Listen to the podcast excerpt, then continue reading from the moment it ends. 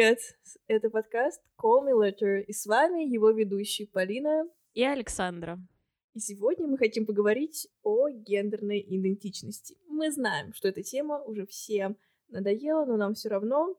Поэтому... Мы считаем, она очень важна, о ней нужно говорить. Да, поэтому мы начинаем. И сразу хотим обозначить э, прям с порога, что гендер и ваши сексуальные предпочтения вещи очень разные. У меня есть пример из жизни, а точнее, конечно, из Берлина. Из Берлина. Все примеры в этом подкасте вот. маркированы э, стойкой привязкой к конкретному культурному городу европейскому. Майли Сарус каждый раз пишет песни про бывшего, все никак не может от него отвязаться, а у меня вот будет ровно столько же историй из Берлина. Потому что Берлин — это вот э, вечная... Клоака. Любовь Полины. Клоака! Вечная любовь Полины. Клоака. Ну, кому что. Да, у меня есть такой э, друг, назовем его, ну, знакомый. Он достаточно взрослый, приятный, умный мужчина. У него прям в профиле в Инстаграме написано him, то есть он э, идентифицирует себя как мужчина и просит себя обращаться в мужском роде. То есть либо он, либо ему, да. если мы на русский будем переводить. То есть он как бы мужчина как пол биологический и как гендерно тоже мы его идентифицируем как мужчина. Но э, по сексуальным предпочтениям он пансексуал, потому что... Да, такие тоже есть. Потому что ему не важен пол, то есть гендер человека, он э, спит с душой. То есть с личностью. С личностью. Ему нравится вот это, может быть, и мужчина, и женщина, ты может быть трансгендер, кто угодно. Ты, ты можешь быть кем угодно, ты можешь быть цветком, и он, и он тебя захочет. Это да. Что вам стоит понять и удержать в своей голове сразу, как только мы начали этот подкаст, это то, что гендер — это социальный конструкт, это то, как вы ассоциируете и позиционируете себя в обществе. Сексуальные предпочтения касаются чисто лично вас. Это то, кого вы хотите, кто вам нравится, кого вы считаете привлекательным. Они не обязательно должны совпадать. И существует миллионы-миллионы вариаций что гендерной идентичности, что сексуальных предпочтений. Да, они могут комбинироваться. Поэтому мы начнем с небольшой теоретической справки, такой исторической про гендер, чтобы вы более глубоко поняли вообще значение этого слова и что такое гендерная идентичность. Дискуссия о гендерной политике часто заканчивается утверждением, что мужчины и женщины отличаются друг от друга коренным образом. То есть, а, если ты родился девушкой, то ты обязательно она, если ты мужчина, то он. И поэтому на этом заканчиваются обычно все обсуждения. Это является настолько убедительным аргументом, что как бы и не поспоришь. Но на самом деле из этого вытекает две основные концепции определения гендера. Первое, э, на основе первой, это то, что биология определяет э, гендер.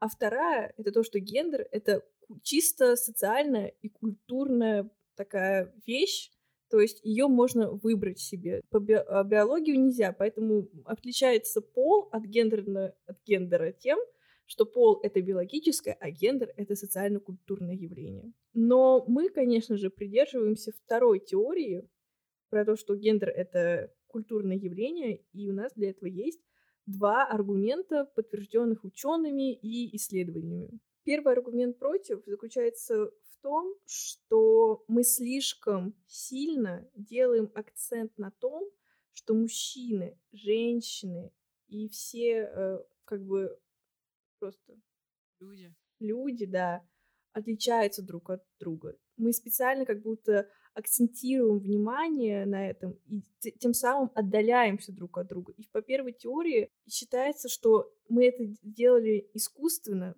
из-за культурных особенностей, которые на нас наложились.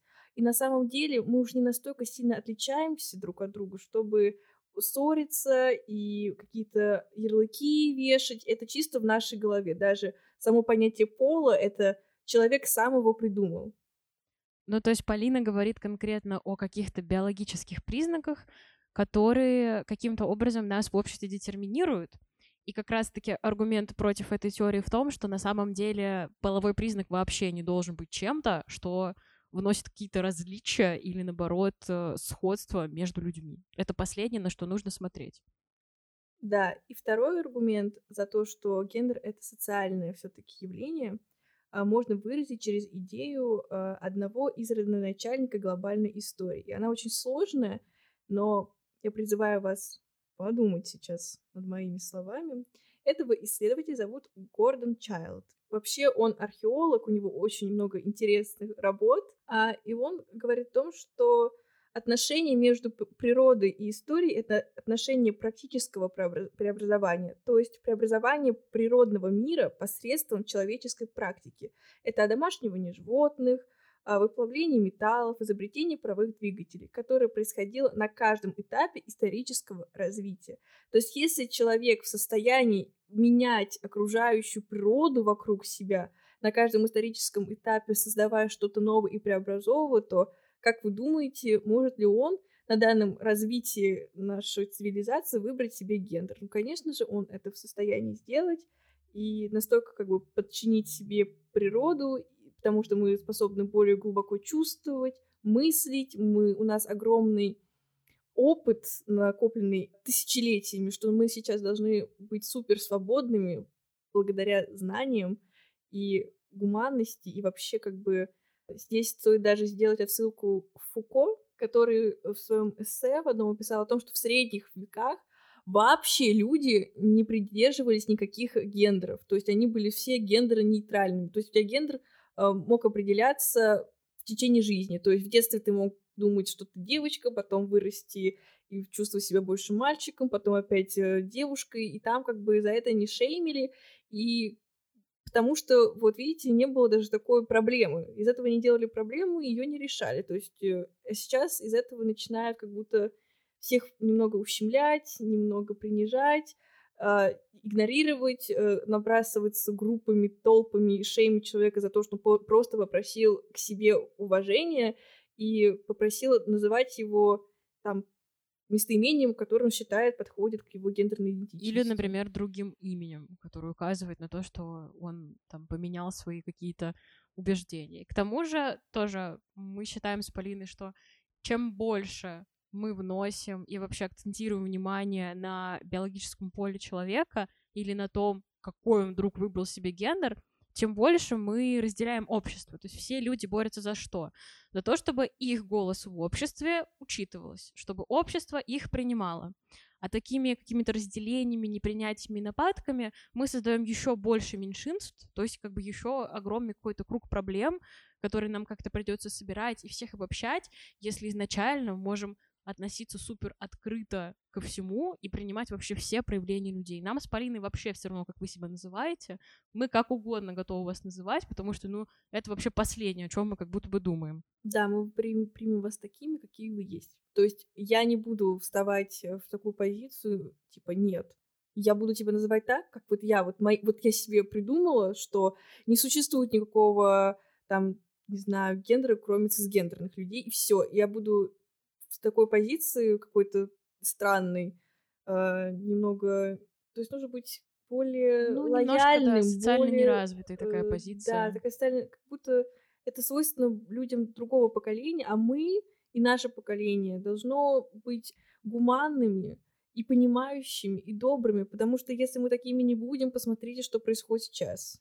Да, мы должны сделать как раз этот шаг, чтобы следующее поколение и следующие люди какими бы они себя не чувствовали и какое обращение они бы себе не выбрали, они вообще не чувствовали себя в этом ущемленными. И как раз, раз уж Полина начала говорить про цисгендерность и цисгендерных женщин и мужчин, мы тогда давайте сразу перейдем к тому вообще, какие бывают гендерные идентичности.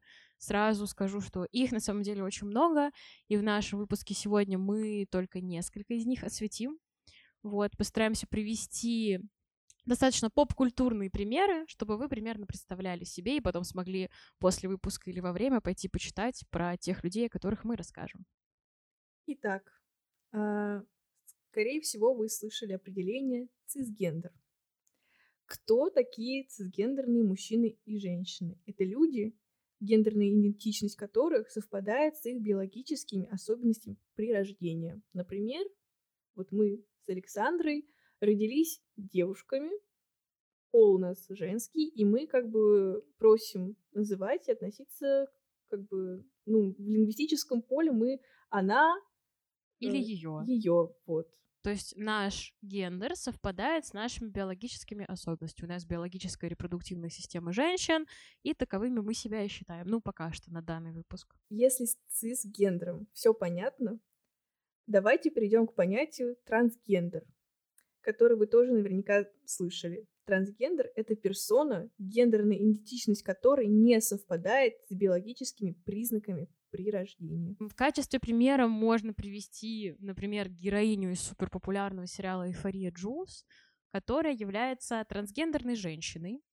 То есть она родилась с биологическими признаками мужчины, но в обществе просят, чтобы к ней обращались как вот она или ее, и, соответственно, если вы на нее посмотрите, она тоже выглядит как девушка. Какая особенность? Актриса, которая играет Джулс Хантер Шефер, она тоже трансгендерная женщина, то есть она родилась с признаками мужскими, но просит и в обществе идентифицирует себя как женщина. Еще один из примеров гендерной идентичности — это небинарная персона. Это человек, который не идентифицирует себя ни как мужчина, ни как женщина. Часто люди, которые идентифицируют себя как небинарную персону находятся в поиске идентичности или вовсе не хотят ассоциировать себя ни с мужским, ни с женским началом. В качестве популярного примера это может быть Дэми Ловато, певица, или певец Сэм Смит, который совершенно э, недавно сделал э, объявление о том, что он считает себя небинарной персоной, либо квир-персоной, о чем тоже Полина расскажет чуть попозже. И, в общем-то, они просят, чтобы к ним обращались they или them на английском языке, а что на русский можно перевести как они или их. То есть во множественном числе. И, например, если вы наберете и посмотрите какие-то последние интервью, которые Дэми Ловато дала на каких-нибудь лейт-найтах, то в заголовке будет там Дэми Ловато, они выпустили там новый альбом или сделали то-то, то-то. И, соответственно, в разговоре к ним могут обращаться и на «ты», если они до этого обозначили, что им так комфортно, либо во множественном числе, потому что в английском языке это чуть попроще, там местоимение «you» оно покрывает и единственное число, и множественное, и с этим вообще никаких нет сложностей.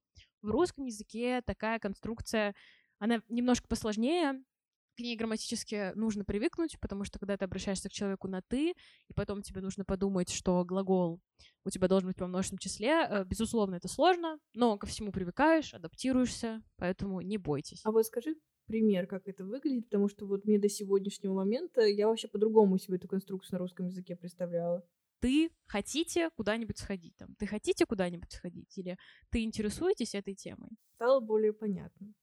Да. Но непонятно, кто такие квир-персоны. А я вам расскажу. Квир — это идентичность показывает, что человек не идентифицирует себя ни с каким существующим гендером. Вообще.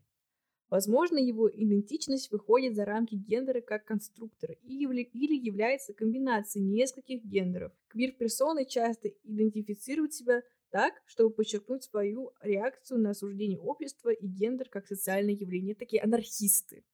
То есть они это люди, которые могут сказать, я вообще там ни женщина, ни мужчина, ни что-то среднее, я там 5% божества такого-то, такого-то, и поэтому я квир-персона, не смейте меня осуждать за это. На самом деле среди квир-персон очень много писателей, но я хочу чуть более, как мне кажется, популярный пример привести. Актриса uh, Эллиот Пейдж. Uh, она идентифицирует себя как транс uh, и квир-персону одновременно. При рождении имя ее было Эллен Пейдж, то есть она родилась с набором женских биологических функций. Сейчас он просит себя идентифицировать как Эллиот Пейдж, но из-за того, что этот человек одновременно трансгендер и квир, в обществе в, ан- как бы в англоязычном сообществе к ней все равно будут обращаться they, them, то есть во множественном числе. Как вот до этого я приводила пример, если бы мы тут сидели, общались с Эллиот Пейдж, мы бы к ней обратились там, ты хотите попить воды? И так далее.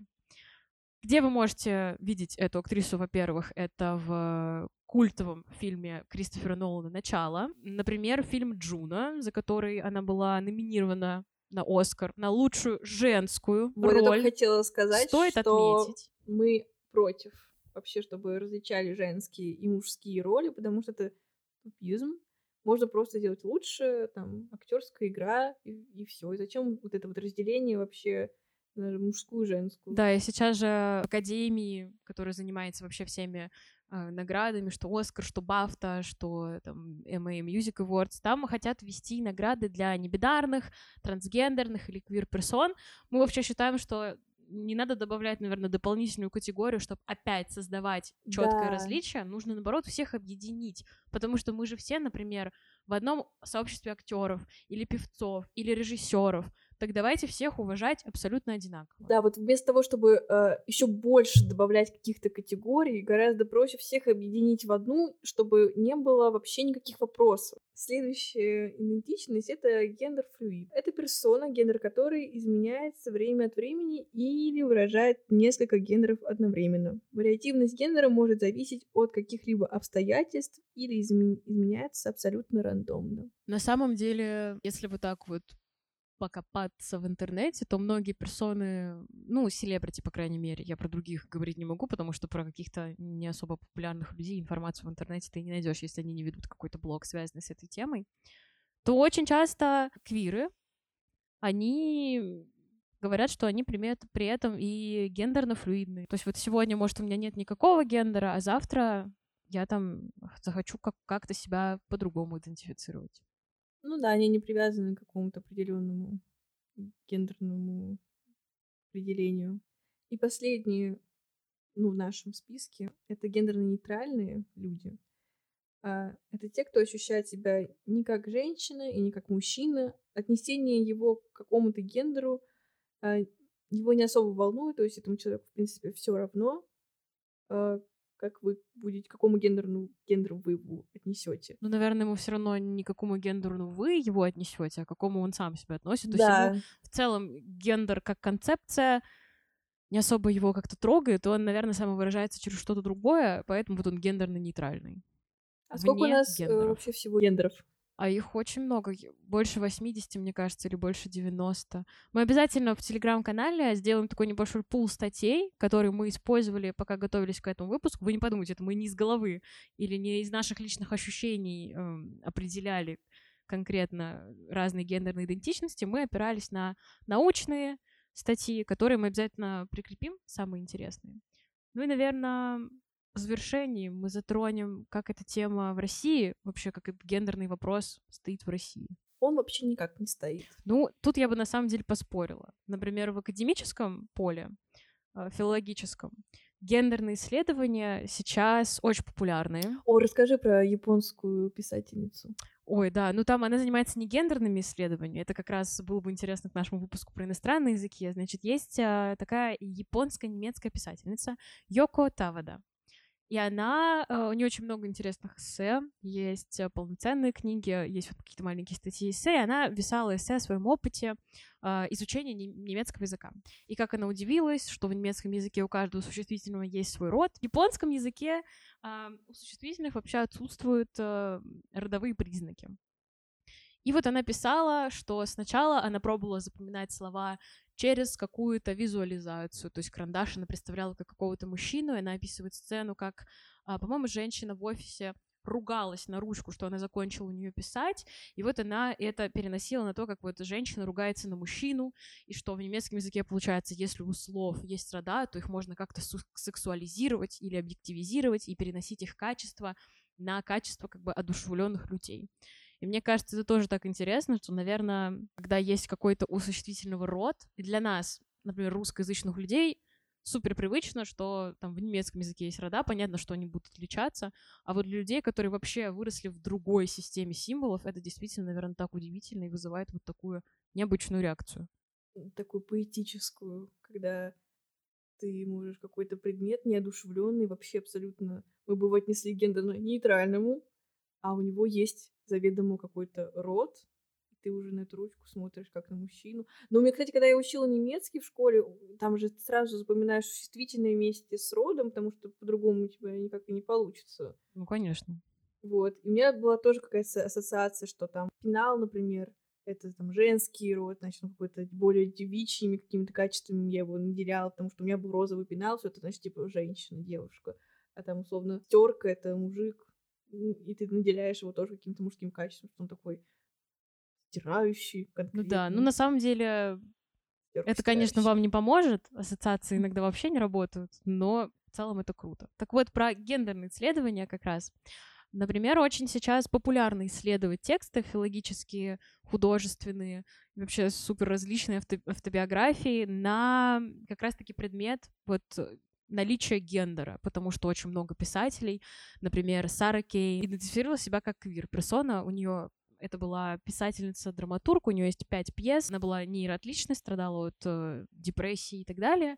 И интересно смотреть, как там в тексте у нее, например, мужское и женское иногда выражается как мужское, иногда как женское, иногда и вообще непонятно, к какому полу это относится. Также очень много людей, которые занимаются гендерными исследованиями, они также занимаются русскими писательницами и писателями. Отдельно даже в университетах есть э, ну, как факультативы, наверное, или какие-то дополнительные курсы по гендерным исследованиям. И много квир-литературы, например, No Kidding Press — это издательство, которое очень часто э, издает э, тексты квир-персон. Стоит ознакомиться, я все это прикреплю обязательно в своем телеграм-канале. Но если говорить э, в социальном разрезе про гендерный вопрос, то как будто бы он совершенно не стоит на повестке дня, и непонятно, сколько должно пройти реально там лет, я не знаю, десятилетий, как мне кажется, чтобы у нас на там федеральном телевидении, даже то же самое радиовещание или какие-то, э, ну, может быть, модные журналы, только вот в них, наверное, что-то такое можно найти современные. А вот то, что управляется государством... В России нет просто журналов даже. Вот последний ВОК, он, он начинал, по-моему, посвящать, да, там, было там была тема про бодипозитив, бодипозитив и следующий этап был бы уже про гендер, я думаю. Следующий этап он бы уже взорвал э, наше инфополе, и, наконец, мы бы стали спокойнее сейчас относиться ко всем этим определениям, и не путаться в них, и не делать такие, удивлен... такие испуганные даже глаза, когда кто-то подходит и говорит, я квир-персона, сразу э, ассоциация почему-то, например, взрослого поколения, это что-то какое-то извращение, и этот человек какой-то э, извращенец, короче. Но это никак не связано с его сексуальными предпочтениями. Это ну очень да. сложно объяснить. На, сам... на самом деле, да. Наверное, среди нашего с Полиной поколения, ну, может быть, люди... Не хочу очерчивать, да, какой-то возраст, но вот молодежное движение, назовем это так мы совершенно супер спокойно, открыто об этом говорим, причем что и, например, в каком-то академическом профессиональном поле, что просто в разговорах между собой. И в целом, как будто мы уже начали поспокойно, поспокойнее относиться, да, если мы даже в интернете, ну не мы, а может даже чуть старшее поколение видит какой-то драк, да, драг-квин в интернете, мы уже не бежим со ошарашенными глазами говорить, господи, почему этот мальчик накрасился, оделся как женщина, какой ужас. Мы уже это все принимаем, супер спокойно к этому относимся, но когда это все на каком-то государственном, федеральном, ну или хотя бы супер каком-то вот популярном, знаете, чтобы мы могли популярно рассказывать и вот обсуждать какие-то новости, связанные с квир-сообществом или трансгендерным сообществом. Думаю, в России это будет совершенно не скоро, ну, по понятным, мне кажется, всем причинам. И все люди, которые кричат о том, что это полная чушь, это люди с психологическими отклонениями, они ненормальные, они не такие, типа, они нездоровые, их нужно чуть ли там не камнями забить, а, э, а вы недостаточно образованные, вы, значит, немного знаете вообще про эту жизнь, и, б, оставьте все покое гендерно отличных людей, они занимаются самым важным в этой жизни. Исследуют себя. Жизнь очень коротка, и эти люди, если они уже начали этот путь к самому себе, и они открыли в себе мужское начало, женское начало, что-то такое, что ни к чему еще не нашлось э, нужного определения. Я им завидую. Они кайфуют. Они считают, что исследование себя своего гендера, своей сексуальности, это то, чем они будут заниматься, возможно, всю жизнь. И поэтому оставьте их в покое. Возможно, покопайтесь в себе. Да, знаете. свои вот как-то предрассудки, над ними лучше поработайте, а других людей оставьте в покое, позвольте им кайфовать. Вообще, я считаю, что вас не должны волновать другие люди. Вот какая вам разница, что завтра какой-то ваш, я не знаю, вот какая-нибудь селебрити популярная в России вот он был Максимом, а стал, не знаю, Ангелиной. Ну вот какая вам разница? Это да, понятно, что... Ну, Боже. давно. Понятно, что, конечно, да, для вас это будет шоком, вы захотите это обсуждать, Одно дело это обсуждать, другое дело осуждать. Вот как Кейтли Дженнер. Представляете, если у нас э, какой-нибудь э, А какой у нас Филипп Киркоров, есть? Да. Завтра скажет, я... Ну, кстати, ты отлично подняла пример. Филипп Киркоров может выглядеть как угодно, и ему ни слова хейта не скажет, наверное, никто, кроме супер желтушной прессы. А потому что он не заявляет об этом. Вот просто потому, что он ведет выходит. себя... Да нет, даже не то, что заявляет, он просто построил, видимо, такую сильную, я даже не знаю что, репутацию, или просто он настолько уже считается звездной звездой, что к нему как будто никаких претензий нет. При этом, если какой-нибудь школьник вдруг резко не медийный человек захочет что-то в себе поменять и объявить, заявить об этом, то все, там просто дойдут до того, что его нужно в психушку запихнуть. Ну, просто Филипп Киркоров всегда эпатажно выглядел. И уже все привыкли к этому, и даже не возникает каких-то вопросов. Как будто все и так знают, что он э, нетрадиционной ори- ориентации. Да нет, какая, да нам все равно на его ориентацию. Да почему он просто не заявит это, что смотрите, я сейчас возьму, надену юбку и платье, и мне будет супер комфортно. То есть тут даже, может быть, даже если у него гендерная его идентичность, вот он цисгендерный мужчина, потому что он родился мужчиной, идентифицирует себя как мужчина. Окей, он, пусть он об этом скажет. Но первый шаг же был какой супер крутой. Показать, что, смотрите, я могу носить одежду. Одежда вообще должна быть гендерно-нейтральной. Я могу надеть юбку, платье, вот как Гарри Стайлс. Я могу вертеть, Так крутить. хотела сказать. Наши любимые примеры. Немцы, Берлин, Гарри Стайлс, все, все выполнили, всем пока, он заканчивается выпуск.